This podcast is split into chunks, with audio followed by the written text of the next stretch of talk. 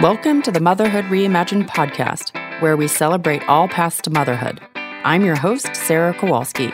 Whether you're contemplating becoming a single mother, trying to be one, or already raising kids, this is the place for inspirational stories, expert advice, and informative guides celebrating those who didn't follow the rules as they share the heartache and joys of their paths.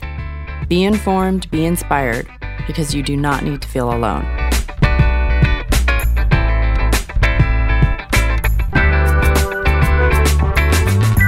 Hello, and welcome to today's show.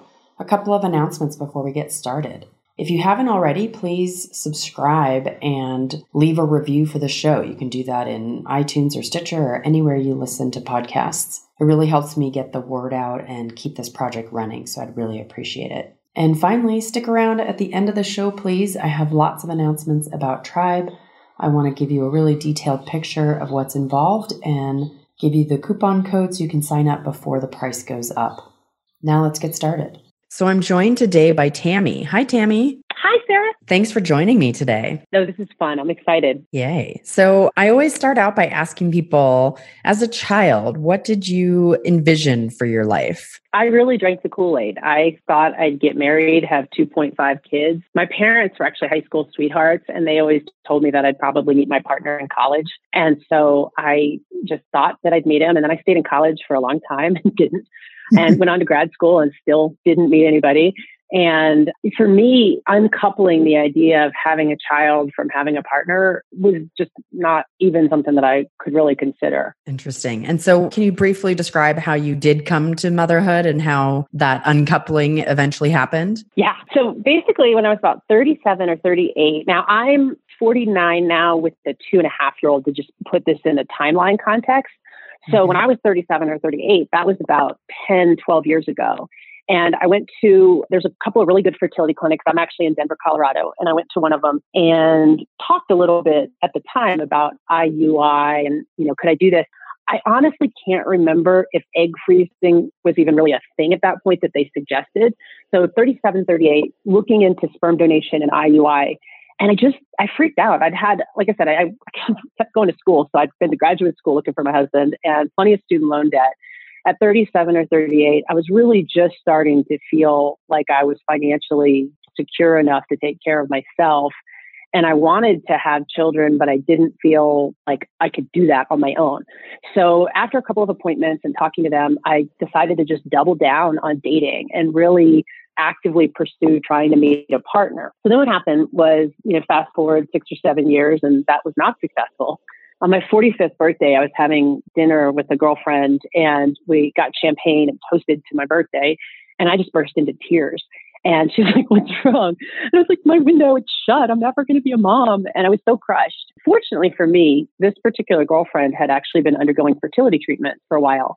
And she was like, Tammy, things have changed even in the last seven or eight years. Why don't you just go to the doctor, run some tests, and find out what the situation is? And so that kind of opened my eyes to the idea that maybe the window wasn't closed. And that's ultimately what happened was I went to, I was at the doctor within like a week or two and started the journey. Interesting. So I'm curious back when you were like 37, 38, what even sort of prompted you to go to the doctor? At that point, were you thinking that you might do it alone or were you just sort of like, oh, I should probably check and see what's happening? That's a great question. I'm not sure I remember. I guess I was probably thinking about doing it on my own, but honestly, I was so scared of the finance. I was really scared of, you know, I had been in California for grad school from when I was 27 to 30. And then I had lived in Colorado through my 30s. And both of those places have pretty high costs of living and I wanted to own a home. And I just felt like financially doing it on my own was prohibitive. And I'd also always struggled through most of my adulthood with student loan debt, which made me think that I was a lot more vulnerable than I maybe was. Mm-hmm, mm-hmm. Cool. Okay. So then tell us some more details about when you ended up going back at 45. How did your path to motherhood evolve from there?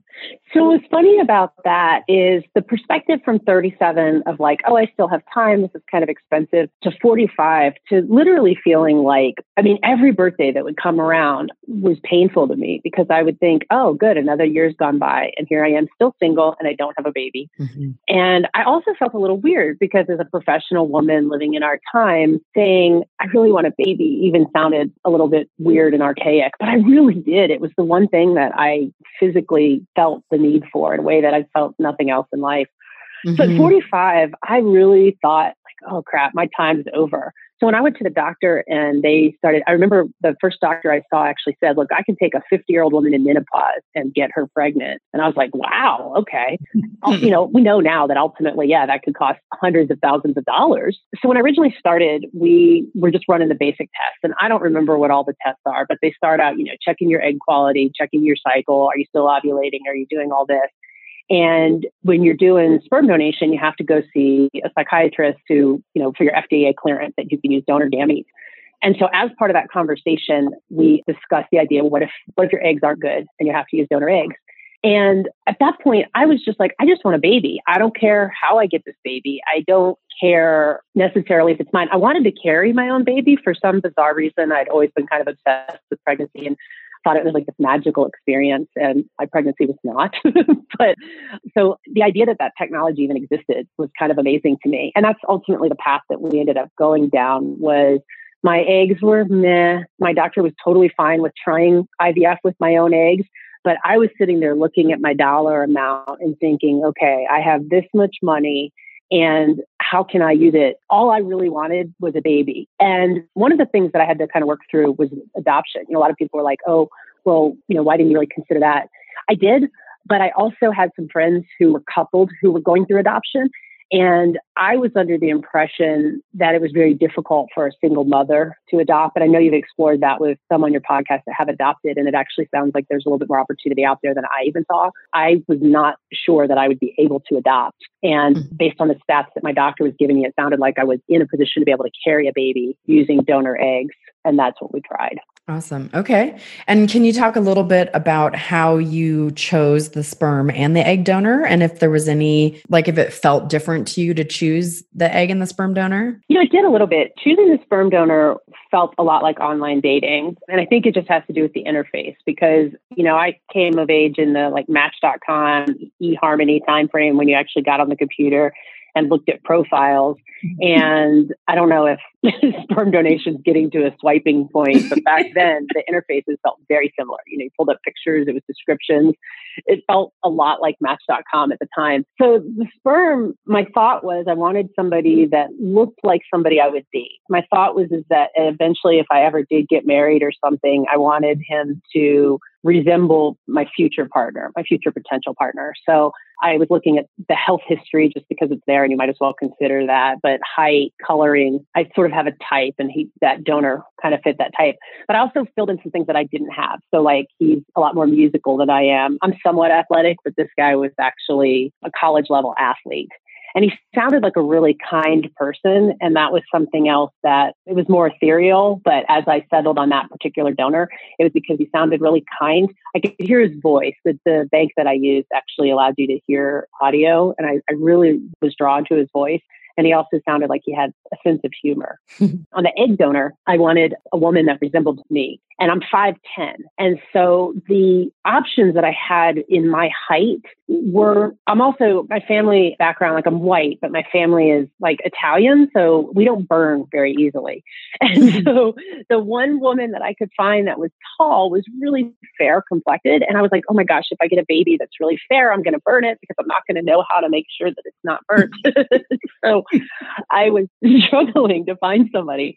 Interestingly enough, at the time, I actually met another SMC in sort of a roundabout way, but she was pregnant and she had gone to Panama, donor clinic in Panama. And so she connected me with the clinic while I was in a, searching for the egg process. And the nurse down there sent me a couple of profiles, and one of them looked like my niece. And so that's who I went with. And so my donor actually really did resemble me and my family. Oh, interesting. So you ended up going abroad for the egg. I did. Cool. So can you talk a little bit about so you were at a fertility clinic in Colorado and then sort of shifted and ended up going to Panama. Can you talk a little bit about how that came about and what your experience was like in Panama? I've traveled a ton. So I traveled a bunch for work. I've lived internationally before. So for me, the idea of going somewhere to do something like this wasn't really any different than a business trip or a vacation or something like that. I know a lot of my friends and family thought it was really strange that I wanted to go overseas to do this, but to me, it was really just about finding the right ingredients for my baby. And then there was also some cost savings. I don't know what the situation is now but it was probably 40 to 50% of the cost of what the same procedures would be in the US. So we did, like I said, we did all the tests. We jumped right to donor IVF and did a fresh cycle where we I had a doctor in Denver that oversaw my care. And then when it was time to do the egg retrieval from the other donor, we timed that up with my first cycle. So my first try was actually a fresh cycle. That wasn't successful. And then I went back for a second round of IVF about two months later with frozen embryos. And that's what worked. So you said a second round of IVF. Did the egg donor have to go through a second cycle or do you mean that they just froze an embryo from her? Yeah, yeah. She had, um, I can't remember the exact numbers now, but she had produced something like nine or 10 eggs. And we ultimately ended up with nine or 10 embryos. And so the first one, we were synced, but she didn't go through another round with me. I was just still working with the frozen embryos. Okay. So not technically a cycle of IVF, just you getting your like uterus prepared for a frozen embryo transfer. Yes, exactly. It okay. wasn't a second round of IVF. That's correct. Cool. I feel like one of the big issues when women want to go abroad, and I know I experienced this, was sort of this dance of how do you find a doctor in the US that will kind of oversee your care, maybe, you know, do whatever scans you need to make sure your lining's thickening, prescribe the estrogen and other things that you need. How did you mm. navigate that with your doctor? I'm assuming it's a doctor still that was at that same fertility clinic. No. So what happened was I had met another SMC here who had already used the doctor in Panama and developed a relationship with a doctor here. So he wasn't with my original fertility clinic. He was actually just a regular OB. I don't know his actual background, but he was fluent in Spanish and didn't have any problem communicating between the two clinics. And so I fortunately didn't have to figure that all out. They had already done that twice with this other SMC who was pregnant. Okay, good to know. I ended up using my OBGYN as well, who was willing to kind of liaise and she just made me show her the protocol and she sort of signed off on it and was willing to prescribe the drugs. But I think it's, you know, it's it's that's part of the dance is like how do you get someone to do what you need in the US so that you can go abroad for just kind of just to show up for the transfer. So I just like to cover that. No, and I think that's a really good point because one of the things that I noticed after going through this process is you end up meeting other people. And even within the US, the protocol can vary from clinic to clinic or geography to geography. Mm-hmm. And so, luckily for me, similar to you, my doctor in the US was similar in protocol and procedure to the doctor in Panama. So they didn't have trouble. But I could imagine some people having a challenge with that if the one clinic didn't agree with the protocol in the other clinic. Mm-hmm, mm-hmm, yeah. And so were you able to ship your sperm from a, a sperm bank in the US to Panama or did you use a sperm bank in Panama?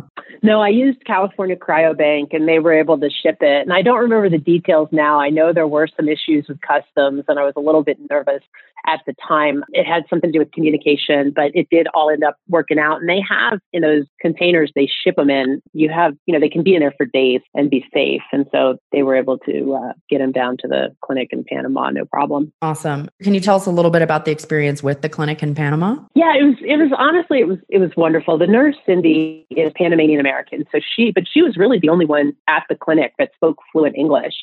And so, and I at the time didn't speak any Spanish. And so, you know, it was a nice clinic. Went in, you know, all clinics feel the same. Like there's all these pictures of babies everywhere. You see all these parents that are in, you know, on this emotional roller coaster journey together. there were no differences from that perspective. But it was a little weird, you know, going into a room and, you know, taking all your clothes off and putting on the gown and going through the procedure with nobody speaking anything but some some broken English. Like I said, for me, because I've I've traveled a bunch, I was so focused on the end product of this Mm-hmm. You could have sent me to another planet to have a baby and I would have been fine. but it was it was a really I mean it was a pleasant experience and I think the people that do this professionally they're pretty kind about the whole thing. Mm-hmm. Mm-hmm. Nice. So you got pregnant on your second transfer. Yep. Cool. You referenced having a difficult pregnancy. Do you mind talking about that a little bit? No, not at all. And I was really surprised when I got pregnant. I was 46 when Sebastian was born. And I was diagnosed with gestational diabetes. I ended up having hypertension throughout the pregnancy. I ultimately had preeclampsia and had to deliver him six weeks early. Wow. By some miracle, the University of Colorado did not require me to have a C-section. So, hmm. but it was a, you know, two day labor and I was on the magnesium. He was in the NICU for two weeks, and you'd never know it to see him now. He's two and a half, and he looks like a four year old. But it was a, definitely a challenging pregnancy. I was back and forth at the doctor's office multiple times a week for scans, and it just wasn't fun. Like I always imagined pregnancy to be this sort of blissful. Oh, I can feel my baby. One thing I didn't know is if the placenta implants in the front, you don't really feel the baby kicking. So mm-hmm. I very rarely felt any movement of him. I was sick and exhausted the whole time, and then. The the the way it ended, you know, the trauma of six weeks early and and being induced, and then like even so, one of the things I'd always seen was pictures of people holding their babies, you know, after they're born. You always see these pictures of the mom and the baby's wrapped in those little blankets with feet on it, and they're all happy and. Mm-hmm. We didn't have that because he was so early. They had to take him and like intubate him and, and do all this stuff to him. And I had to sit in this room for like an hour or two before I could go to him. And that was that was really challenging. Mm. And then it was funny. There was this picture that somebody had snapped in the delivery room of him and it was the only picture I had. And it was basically him being taken from me and put on this gurney. And I'm reaching out to him. And I don't know, it's not really a gurney, it's like the little baby thing. But I'm reaching out to him. And that picture to me just symbolized them taking my baby away. So even mm-hmm. now, when I look at the pictures of, of the birth, I'm like, there's a part of me that's a gut punch. Mm-hmm. Did you end up having any postpartum depression, or how was once you kind of got him home and did things normalize, or how was the rest of your sort of newborn phase? So actually, no, it was really strange because, you know, being a single mom and knowing that I was going to be coming home by myself with a baby, I had, I thought I had put a really good support system in place. I had friends that were ready to do the meal train. I had my doula was talking about being a postpartum doula. So we had talked about hiring her to come over and it all kind of fell apart because he was in the hospital for two weeks. So mm-hmm. people kept trying to bring me food, but I didn't really want food because I wasn't at my house to eat the food. Another thing that was really strange was I didn't realize how physically I would ache to be near him. So mm-hmm. I would go home from the NICU and I would go to sleep because I was exhausted. And then I'd wake up around two or three in the morning and I just didn't feel right because my baby wasn't in the same place as me. And so, you know, those first couple of days, I couldn't drive myself to and from the hospital. So I had to wait for somebody to come get me to take me. And so none of my friends really knew what to do. I knew that my mom wouldn't be able to be there. And so I had two friends that had planned to take time off of work, and each one of them was going to come stay with me for like a week, week and a half, or two weeks. But because he came six weeks early, no one was able to do that. So it was kind of a weird thing. On the one hand, being in the NICU turned out to be a tremendous blessing because I had all of the support for those first two weeks. It took me four or five days before my milk came in because of the magnesium and the trauma of everything. But because he was in the hospital, he was able to get donor milk. I had lactation consultants. We were able to get that whole piece figured out.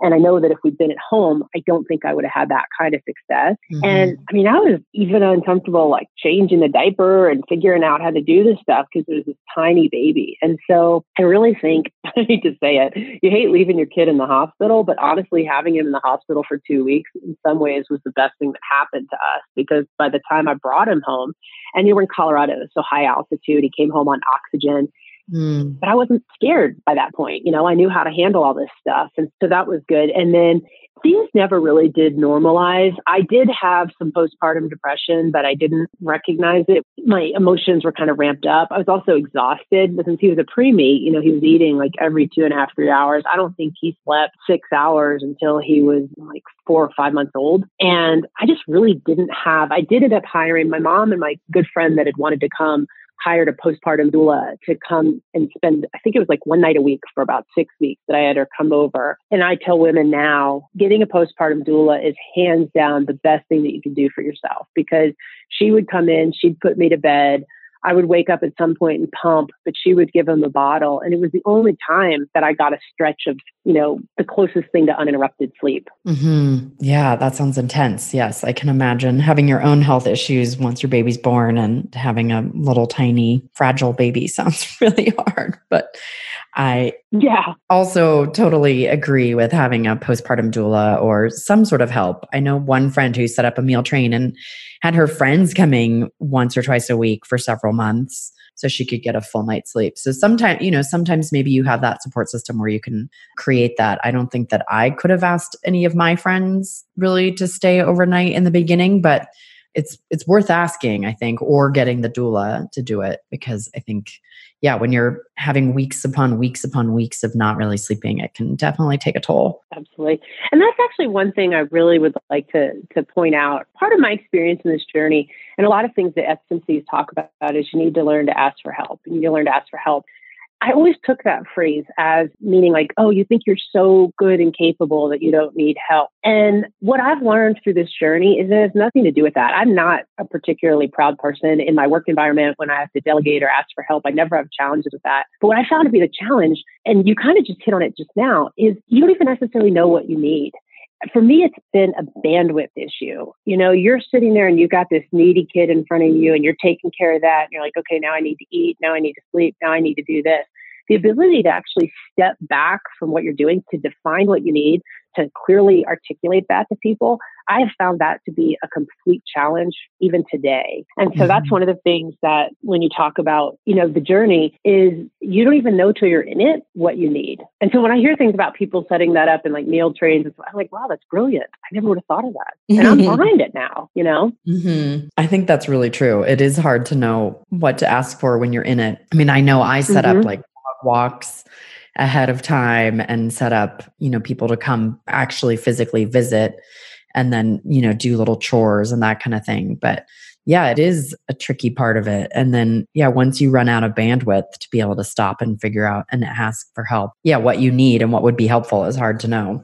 So maybe we need to train our friends. Like part of the yeah. develop support is to say, can you come to me with suggestions of how you can support me? Or just, you know, if you see me struggling, I need you to come to me and say, I'm going to do XYZ for you. So maybe it's a little bit of like training yep. our support system. I've changed completely as a friend. And I think it's also the time we live in is we're all very cautious. People don't just stop by your house unexpectedly anymore. They don't just show up. Mm-hmm. And I am completely different now. If I know somebody's a new mother, I will be like, hey, this is how I can help you. And even with my friends, I just feel like I'm just a little bit pushier now.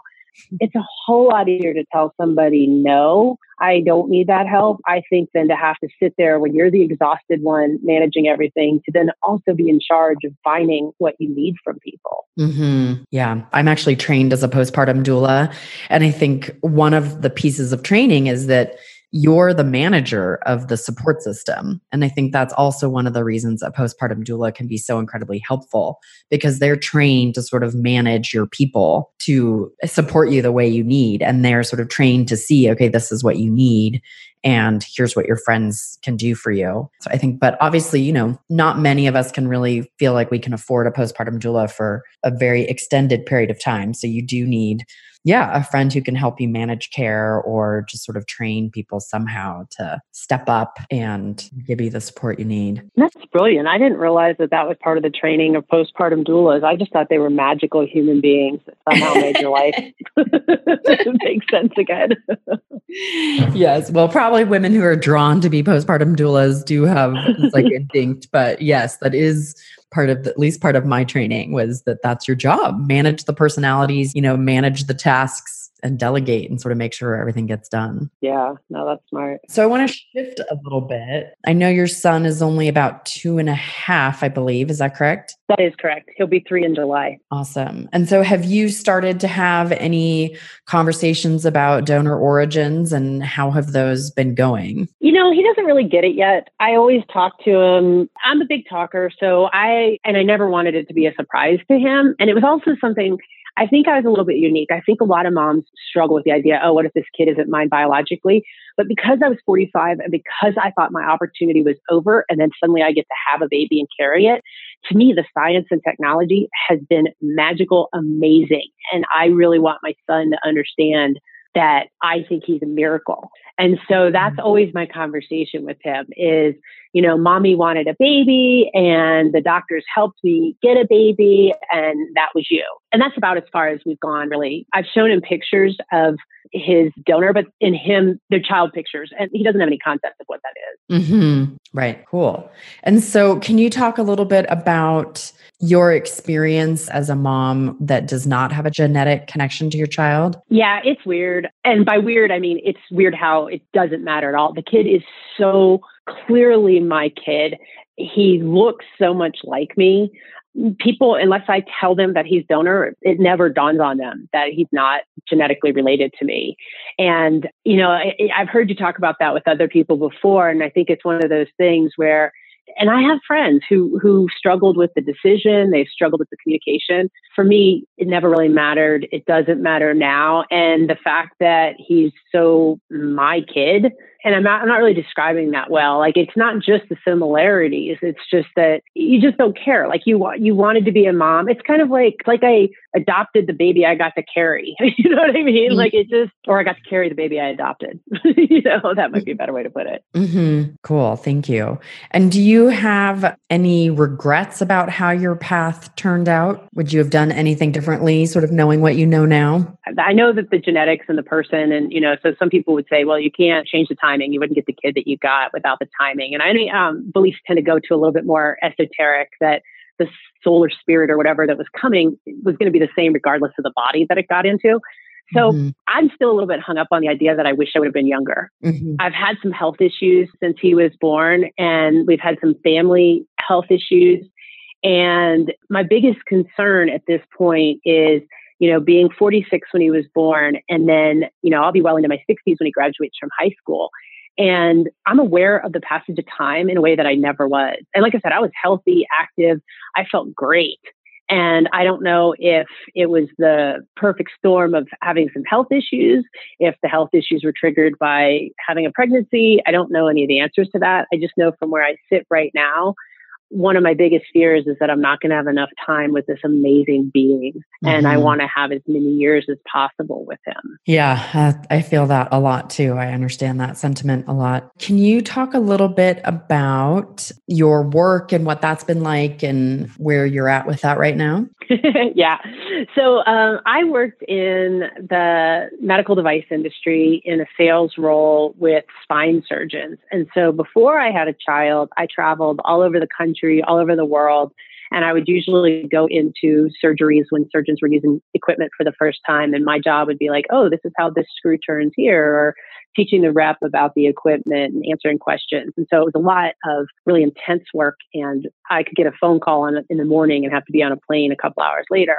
Mm. When I started thinking that I wanted to have a kid, I knew that wasn't going to work. And so I transitioned into, I was still in the same industry, but I was in a role where I worked specifically with young surgeons, fellows, and residents. I set up training programs. I still traveled, but my travel was all planned and I really had a lot of control over my schedule. Uh, about three months ago, I was laid off. And when I started looking at jobs, aside from the fact that my industry tends to have pretty strong non competes, every job that I was able to do is about 50% travel. And so it's scary being an only parent and thinking, wow, I can't do what I've been doing to provide for my family. And, you know, what am I going to do? And I, like I said, I live in an expensive city. I own my home, but daycare is expensive. Babysitters are expensive.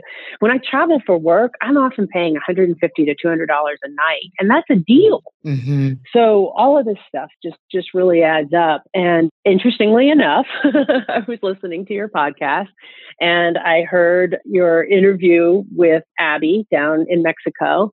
And it dawned on me that there were other options. And it just kind of opened my eyes up to the idea of really shifting gears. So the way I define it right now is I'm in a bit of a career transition, but I'm actually going to go to Mexico for a couple months to give myself, I've rented my house out here. So we're free in that regard and to give myself some time to interview shift gears if I need to, and maybe we'll stay for a couple years. Awesome. I'm so excited. I know you're headed to close to where I'm at. So we're really excited to have you yeah, I think it's just good for people to hear. What was involved for you, do you think, in sort of having the courage to do that sort of shift? You know, it's weird. I don't really have a lot of like things happen for a reason faith, which is kind of funny. I know a lot of people would be like, wow, it sounds like you do, but I, I really don't. I tend to be kind of skeptical. And it was really kind of a perfect storm of events. So, right around the same time that I found out, so I was laid off from a company. My company that I had worked for for six and a half years was acquired by a larger one in the industry. And when an acquisition like that happens, you usually have a couple months, like, okay, you know your job's in jeopardy, but you don't know for sure if you're going to be one of the ones to go. So it was around August of last year that the acquisition was announced, and it was around January that I found out that my job was in jeopardy. Last summer, I was also diagnosed with an autoimmune disorder. And so I was having some chronic pain, some health issues of my own.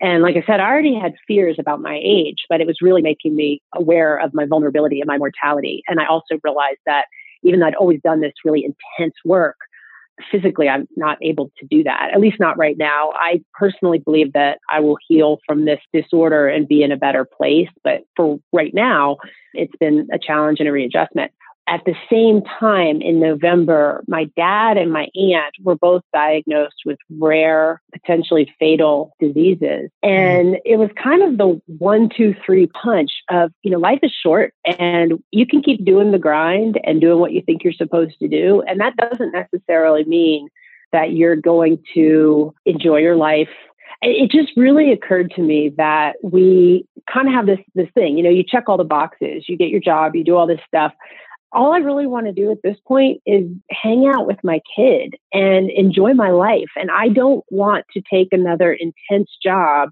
I don't want to do anything right now that takes away from this beautiful gift that I've been given. And I know that I need to work, but at the same time, all of that coming at the same time made me realize that kind of like, what am I doing this for? Mm-hmm. Does that make sense? Oh my gosh. Yeah. No, I think that's really beautiful to hear because I think we forget so thank you for sharing that. Yeah. And I'm sorry, it sounds like there's a lot on your plate. So it's also still very admirable that you're that you're coming here. And I think it's easy to get stuck and think that we can't shift gears and that there's just all these things that feel like they're pulling at you and that make it impossible. And so I think, you know, having that courage to see that it is possible to unhook from certain things and do something completely different is still really incredible. Well, and I'll be honest, I feel so lucky. And I never would have thought this because I always felt like not getting married, like I was missing something. But the one thing I realized is at this point in my life, you know, a lot of my friends are divorced and they're managing their parenting with somebody who's in a different, you know, living in a different household, answering to different people. And when I think about the fact that I have the luxury of I make the decisions for my son and I, I feel like there's so much freedom in our mm-hmm. situation that I never would have anticipated when I was younger. All I was hung up at 37, 38 was the cost of it. And I never realized the opportunity of being a solo parent. And in some ways, mm-hmm. it's really fantastic. Yeah, it is. I think there is a certain amount of it. Yes, that freedom. Like, I don't have anyone telling me I can't be in Mexico. And that is incredibly liberating. And I see lots of my friends not being able to make those kinds of choices. So it's very true. Yep. So, in what ways has being a mother been different than you expected? First of all, I think every new parent is blown away by how hard it is. So I don't think that's universal, or I don't think that's, you know, just being a single mother. I have a lot of friends who, ironically, right around the same time became first time parents. Most of them partnered, a few single. And I think parenting is just, you do know it's hard. You hear that all the time. But until you actually cross the Rubicon and experience how hard it is, I don't think you can fathom just how intense it is. Mm-hmm, mm-hmm. As a single mother, I think it boils down to the stuff that we were talking about before is just it's always on you. And you really reach a point where the only time you get a break is if you're willing and you have the resources to hire a break. Mm-hmm. And I mm-hmm. think that just the constantness of it and the, you know, my kid's an early riser. And so I don't think I've slept until six in three years. I hear you. so, what advice would you give to a woman who was trying to decide whether or not to become a single mom? You know, it's funny that's changed. In the beginning, I would have been like, yeah, you know, I, I would have thought about all of the, um, you know, make sure you have the money, make sure you have the resources, do this, do that. Actually, I've been listening to your podcast. A lot of the moms who were just a lot more committed to it when they were younger. One of the things they mention is like, you can always find the partner later. For some reason, mm-hmm. for me, I just could not take those two and put them out of order.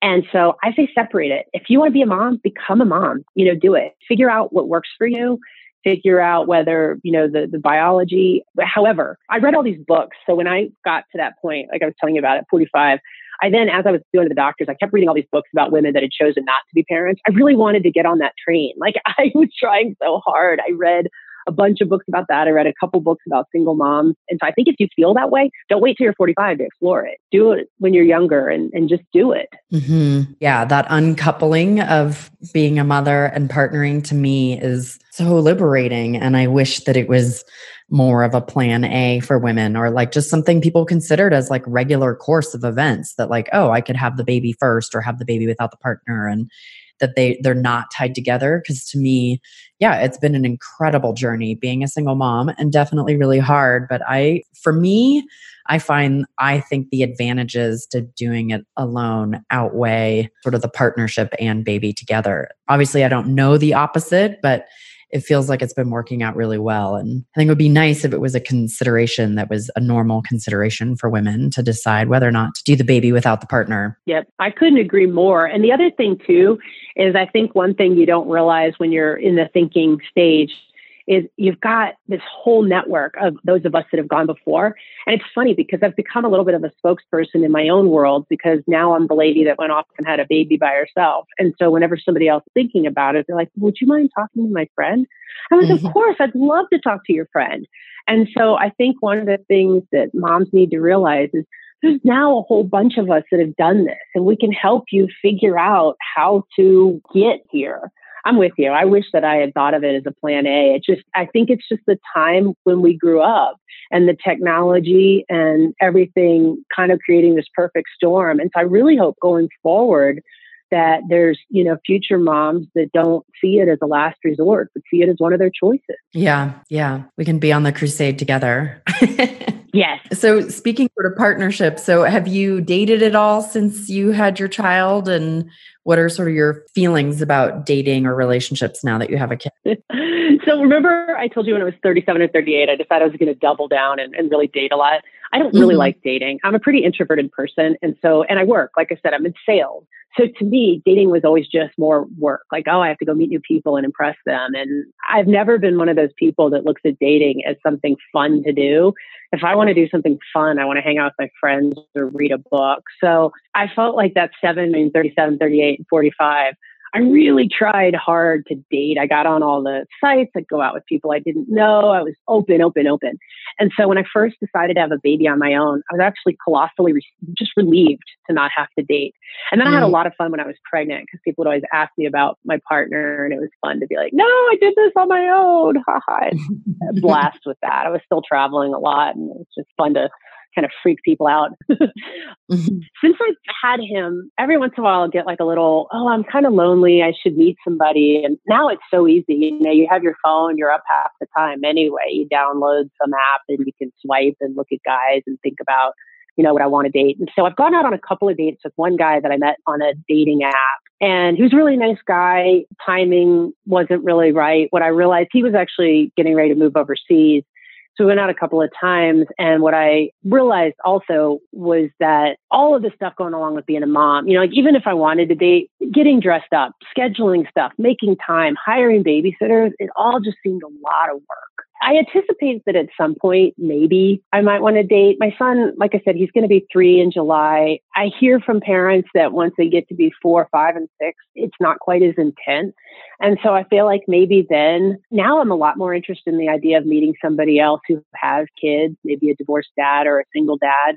But I also feel like I love the synergy of me and my son And like I said, my favorite things to do are read and cook and hang out with my friends. So dating's not a big priority to me. And I don't know if it ever will be again. Mm, yeah. I have my kid now. I don't feel like I need to look for my missing piece. Mm-hmm. Yeah. I think many women feel similarly. But I think when you're on the other side and you're still thinking and trying it, hearing that sentiment sounds so foreign and bizarre. But I think it's very common. You're 100% correct. I think if I was able to talk to, you know, pre mom me, it would have been a foreign concept to me too. And and like I said, I don't know if it's just the time that we live in that you, you know, it's first comes love, then comes marriage and all that stuff.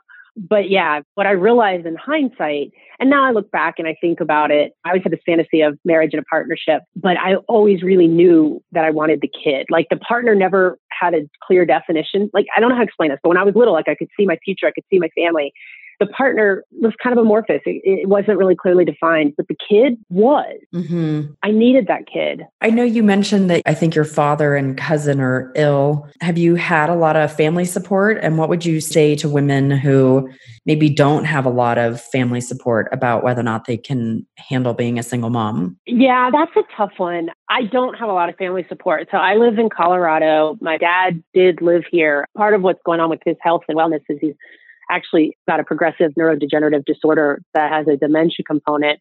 And ironically, he's been deteriorating almost in complete conjunction from when my son was born. And I didn't mm-hmm. really realize it because even though we live in the same town, I was just thinking like, why aren't you helping me more? I don't understand and kind of angry about that. So I didn't even realize that there was something going on. It's my aunt that's sick and my cousin, her daughter, who's my age, does live about three hours from me. And so she helps when she can. But again, you know, when people don't live in the same town. So the short answer to your question is no, I haven't had a lot of family support, mostly because my family's just not here. And one of the things that I really struggle with in the support question is I think everybody's intentions are really good. You know, that everybody all want to help you, want to help you, but we all live in these really intense scenarios. And then, like I said, we don't just show up at each other's houses anymore to help out. We don't live down the block from each other. I mean, even some of my good friends in town live 30, 40 minutes away. And with traffic, it can be more. But I also know friends whose moms have helped out a lot. Like they, they live close. I remember hearing, I always get jealous. I'll be on an airplane and I meet somebody and they're like, oh, my daughter had babies. So we moved across the country so we could help out. And I'm like, man, that would be awesome. I would love that. Mm-hmm. But I think the thing is, is that it's not necessarily a build it and they will come thing because like we mentioned, when you're in the thick of it, you can't necessarily build it. But I think it goes back to the same thing. If this is something you want to do and you don't have the family, then you create the family that you need. You create the support system. One of the most beautiful things that my family or my friends and I've done is we created a new word. It's an amalgamation of friends and cousins because I want my son to feel like he has a big family, even if we don't have a big mm. family. So we have presents and we try to spend holidays together and make sure that they have that same consistency that you would get from a family. My family was small to begin with. So there's just not, and, and, like I said, we all live in different places. So I knew going down this path that that wasn't going to be my support system. Mm-hmm, mm-hmm. Cool. I think that's just nice for people to hear because I can't tell you the number of people who tell me they can't do it because they don't have family help. And I'm similar to you without a lot of family help. And, you know, you figure it out. It may be more expensive because you have to pay for a lot of the help. Yep. But it's still figure outable. One of my favorite phrases. yep. so, well, the millennials are kind of onto something with their like cohabitating idea. Like I've talked to a couple other single moms about the idea of, you know, like what if we could find a big house that had two master suites that was set up for more of this like co-living?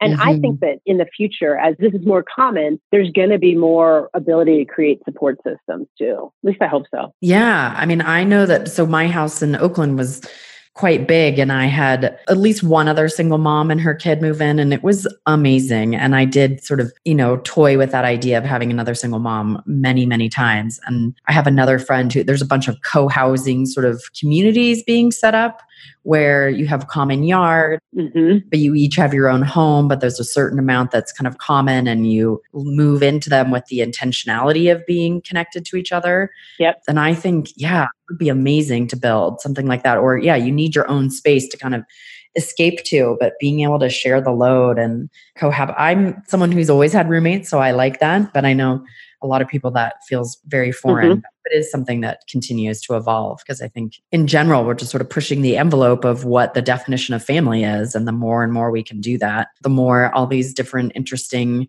things that we can create can come about. Totally. I couldn't agree more. So we talked about this a little bit, but I wanted to just circle back because it's one of my questions that I just feel very committed to.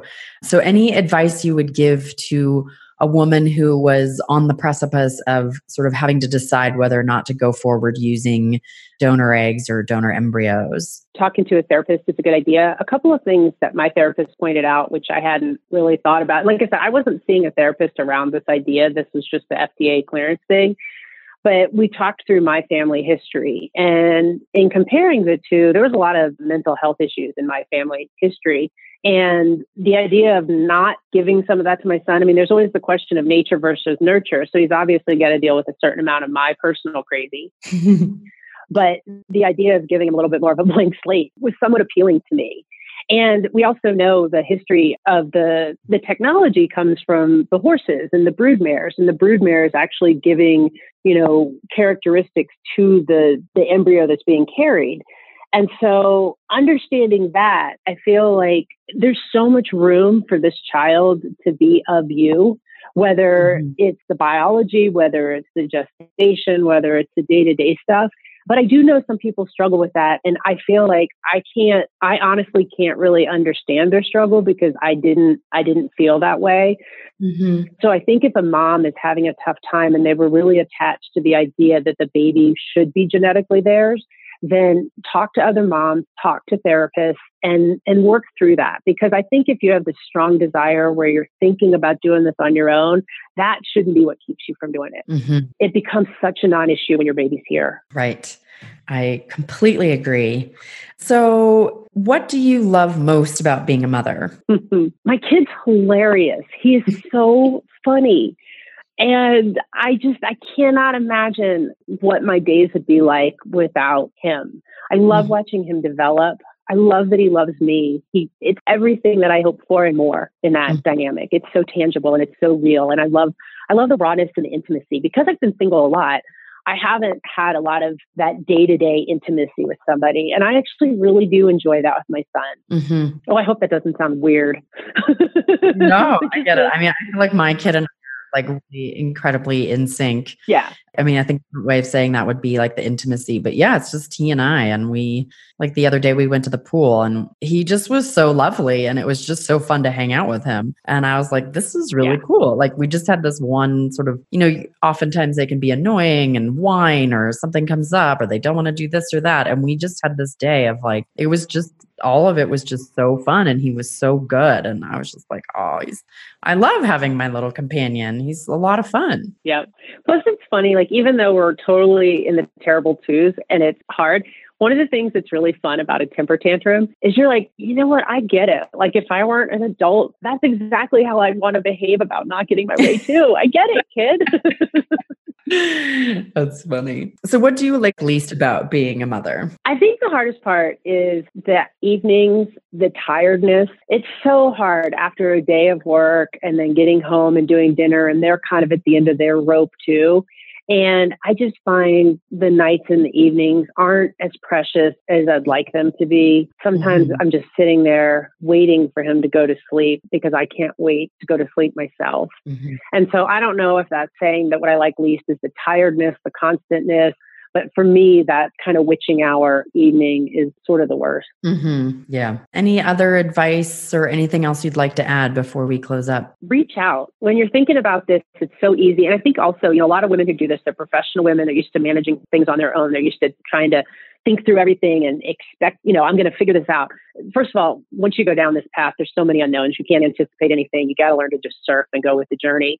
And then second of all, talk to us that have done it. Like there's so much, there's so much resource available. There's so much, there's so many things that you need to figure out that you don't even know you need to figure out to talk to the people that have gone before and let them. And I also think there's there's a real reality that coupled people don't get some of the stuff that you need as a single person. They get it abstractly, but they don't necessarily get it in the really clear how I need to help myself get this way. And mm-hmm. so talking to other single moms and building a support network. And that was something I kind of did wrong was in the beginning, there's a big SMC group in Colorado, but I just happened to have a lot of friends that were having babies at the same time. And what I found was that about a year in, our needs were different. And it was when I started connecting with more single moms that I didn't feel quite as alone.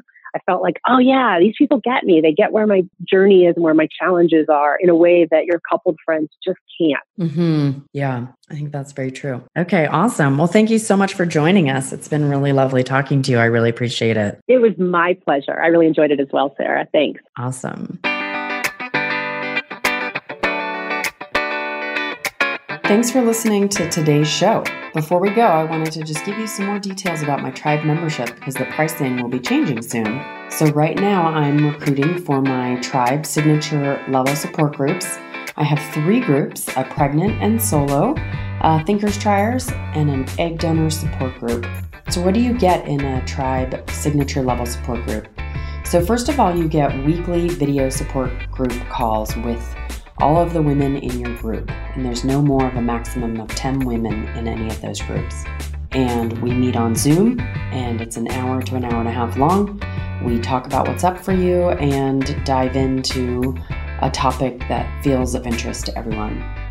It's really a way to be seen in your journey, process through all the emotional ups and downs, and get some practical advice I think listening to other women who are at different stages than you is an invaluable to get information and shortcut the process of getting pregnant by just hearing how it's going for everyone else. You also get a private classroom with those women on my community forum so that you guys can have private conversations about what's going on with you guys. And you get access to all my content. So I have a ton of content that I've created with worksheets, a lot of done for you research, a lot of self study on the emotional aspects of this journey that you can read through and reflect. And finally, you get to be on my broader community forum with all the women in all the groups.